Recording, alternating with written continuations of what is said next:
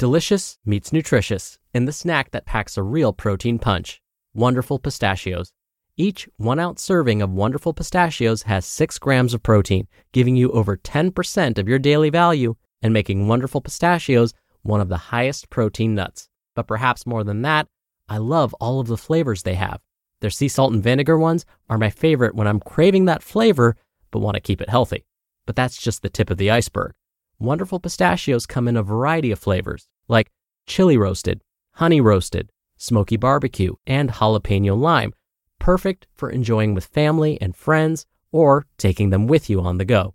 Whether you're a pistachio purist who loves cracking open every nut, or you prefer the convenience of no shells pistachios, Wonderful Pistachios has got you covered. Grab Wonderful Pistachios and elevate your snacking game today. So fill up with a healthy snack when hunger strikes. Visit wonderfulpistachios.com to learn more. That's wonderfulpistachios.com.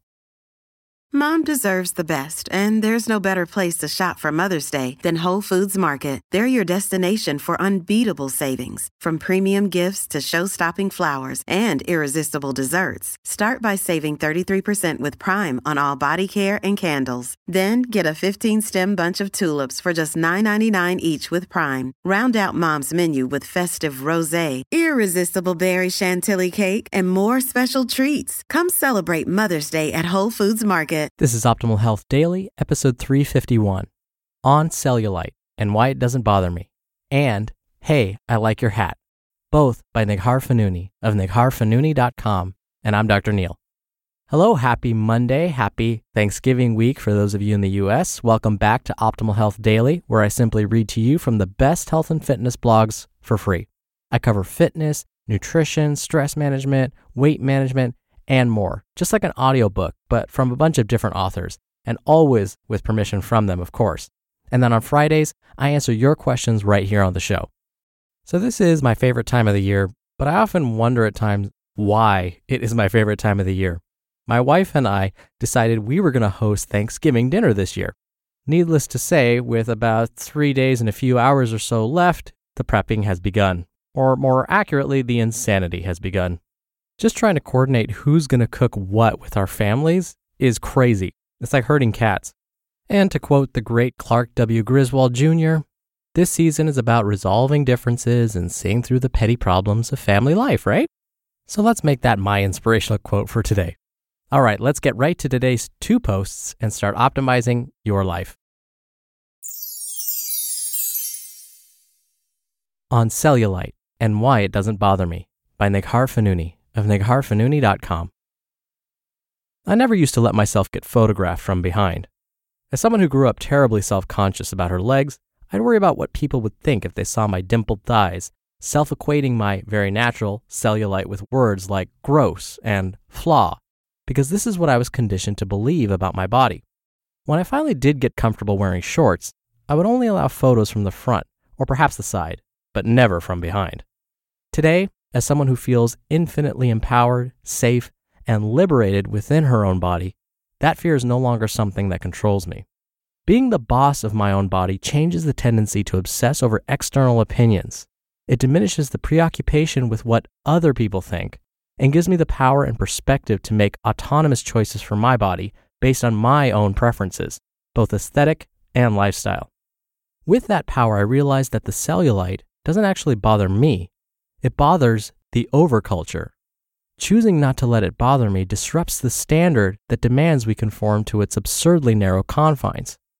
Because the idea that cellulite should bother me is a narrative that was never mine and never rooted in truth. The notion that a woman should heavily judge and obsess over the body in which she lives isn't inherent, it's inherited. And if it wasn't ours to begin with, then what's to determine that we can't also shed and overcome that belief? When we begin to unpack this narrative, we discovered that feeling comfortable and ultimately powerful within our bodies is dependent upon our ability to overcome the need for external validation. We must validate ourselves if we want to live in self acceptance. We cannot allow the opinions of others and the socialization of what's acceptable to be louder and more pervasive than our own autonomous and unique desires for our bodies. Something is not gross or a flaw simply because society deems it so. As you journey towards deeper self acceptance within your body, it's crucial that you ask yourself Do I really despise this thing about my body? Or do I feel that way because I've been conditioned to believe so? Hey, I Like Your Hat by Neghar Fonooni of negharfonooni.com. I really miss my NYC coffee shop. Prodigy Coffee in the West Village brews the smoothest Americano I have ever had the pleasure of consuming, and the temperature is always just right. Moving to Santa Monica, I worried that I wouldn't find a proper replacement. I mean, it's LA, right? If you want cold pressed green juice and green tea chai lattes, you're in the right place. But coffee? No way anything Samo had to offer could compete with NYC. Lucky for me, I was wrong. The first morning in our new home, I woke up to something strange after having spent so much time in NYC. Quiet. Absolute silence. It was glorious. Summer mornings on the west side of Los Angeles are a beautiful thing to experience. So I threw on my sneakers and wandered a few blocks over to Groundwork Venice, which has now become my go to spot for Americanos and hemp almond lattes. I stop by about once a week since I typically brew a French press at home. I mean, sometimes it's nice to have someone else make your coffee, you know? Groundwork is almost always busy, as it's one of the best places in Venice to grab a brew, but the staff are typically very friendly and accommodating. There's one dude in particular who I think should be Employee of the Month.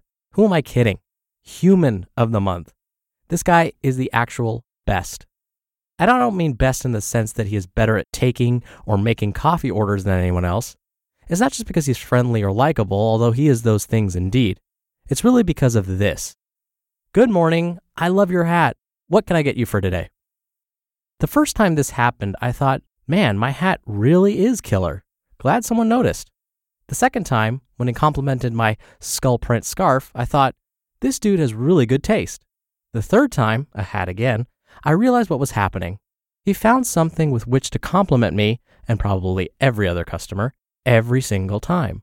Every time. Talk about practice and creating habits. This guy was onto something.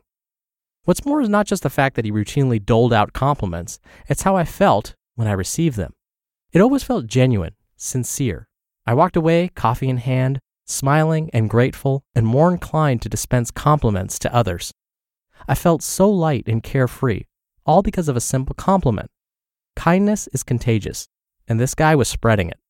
This got me thinking how often do I express adulation towards others, even in the simplest of ways? Do I tell people they look nice? Do I compliment their hair or their attire? Do I tell other women at the gym how much I appreciate their skill or strength? Does my husband know how much I like his hair today? Seriously, he is really into his hair. Upon reflection, I don't feel that my compliment game was up to snuff. I realize that I get so caught up in the general day to day of things that although I may have thought kind things about others, I didn't always express them. This would simply not do. Thus, I decided to practice complimenting others regularly with the intention of turning behavior into habit. People often ask me how I was able to accomplish X habit. How did you figure out how to eat mindfully? How did you make exercise a non negotiable part of your day? Well, the answer isn't sexy. Honestly, the answer is almost always practice. Practice, practice, practice. Then practice some more.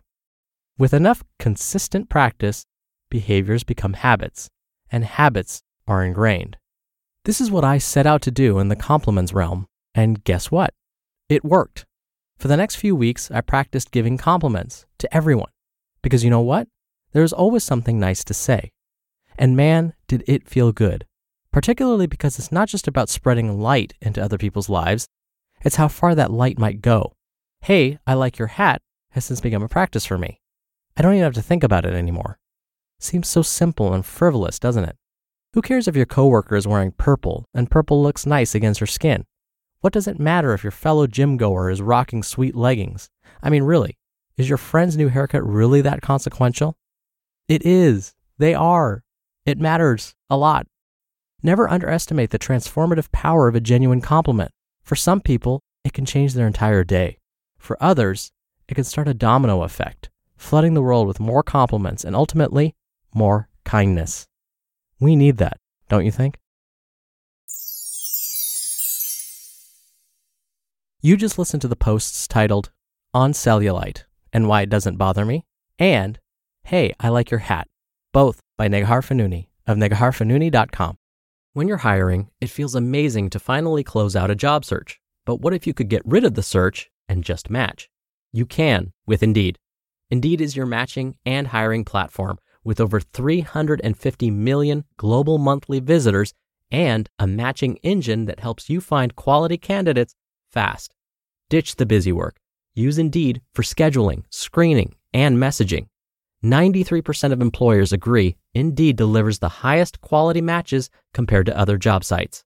One of the things I love about Indeed is that it filters out incompatible applicants. So when you're hiring, the process is much faster and you only have to consider applicants that are already likely to be a great fit. And listeners of this show will get a $75 sponsored job credit to get your jobs more visibility at indeed.com slash health. Just go to indeed.com slash health right now and support our show by saying you heard about Indeed on this podcast. Indeed.com slash health. Terms and conditions apply. Need to hire? You need Indeed.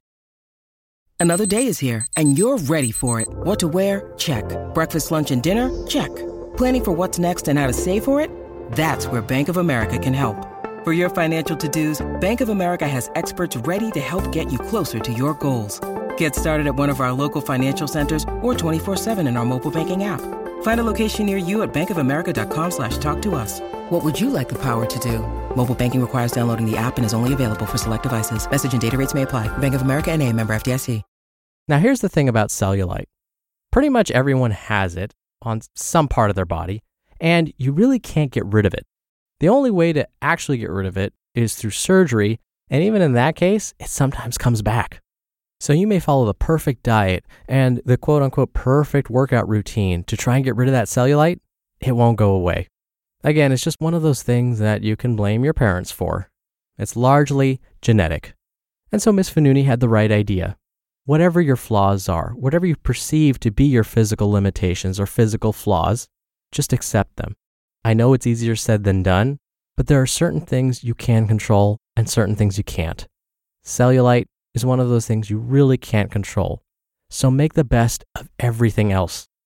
And with regards to her second post on giving compliments, one of the things that we found to increase happiness, and this is through a lot of good research, is to pay compliments to someone else. And I know it's not easy to just go and give a compliment to a complete stranger, especially someone you maybe find attractive, but we're finding that if you give compliments to others, friends, family members, strangers, whatever, it actually increases your feelings of happiness, not theirs. It's pretty amazing, right?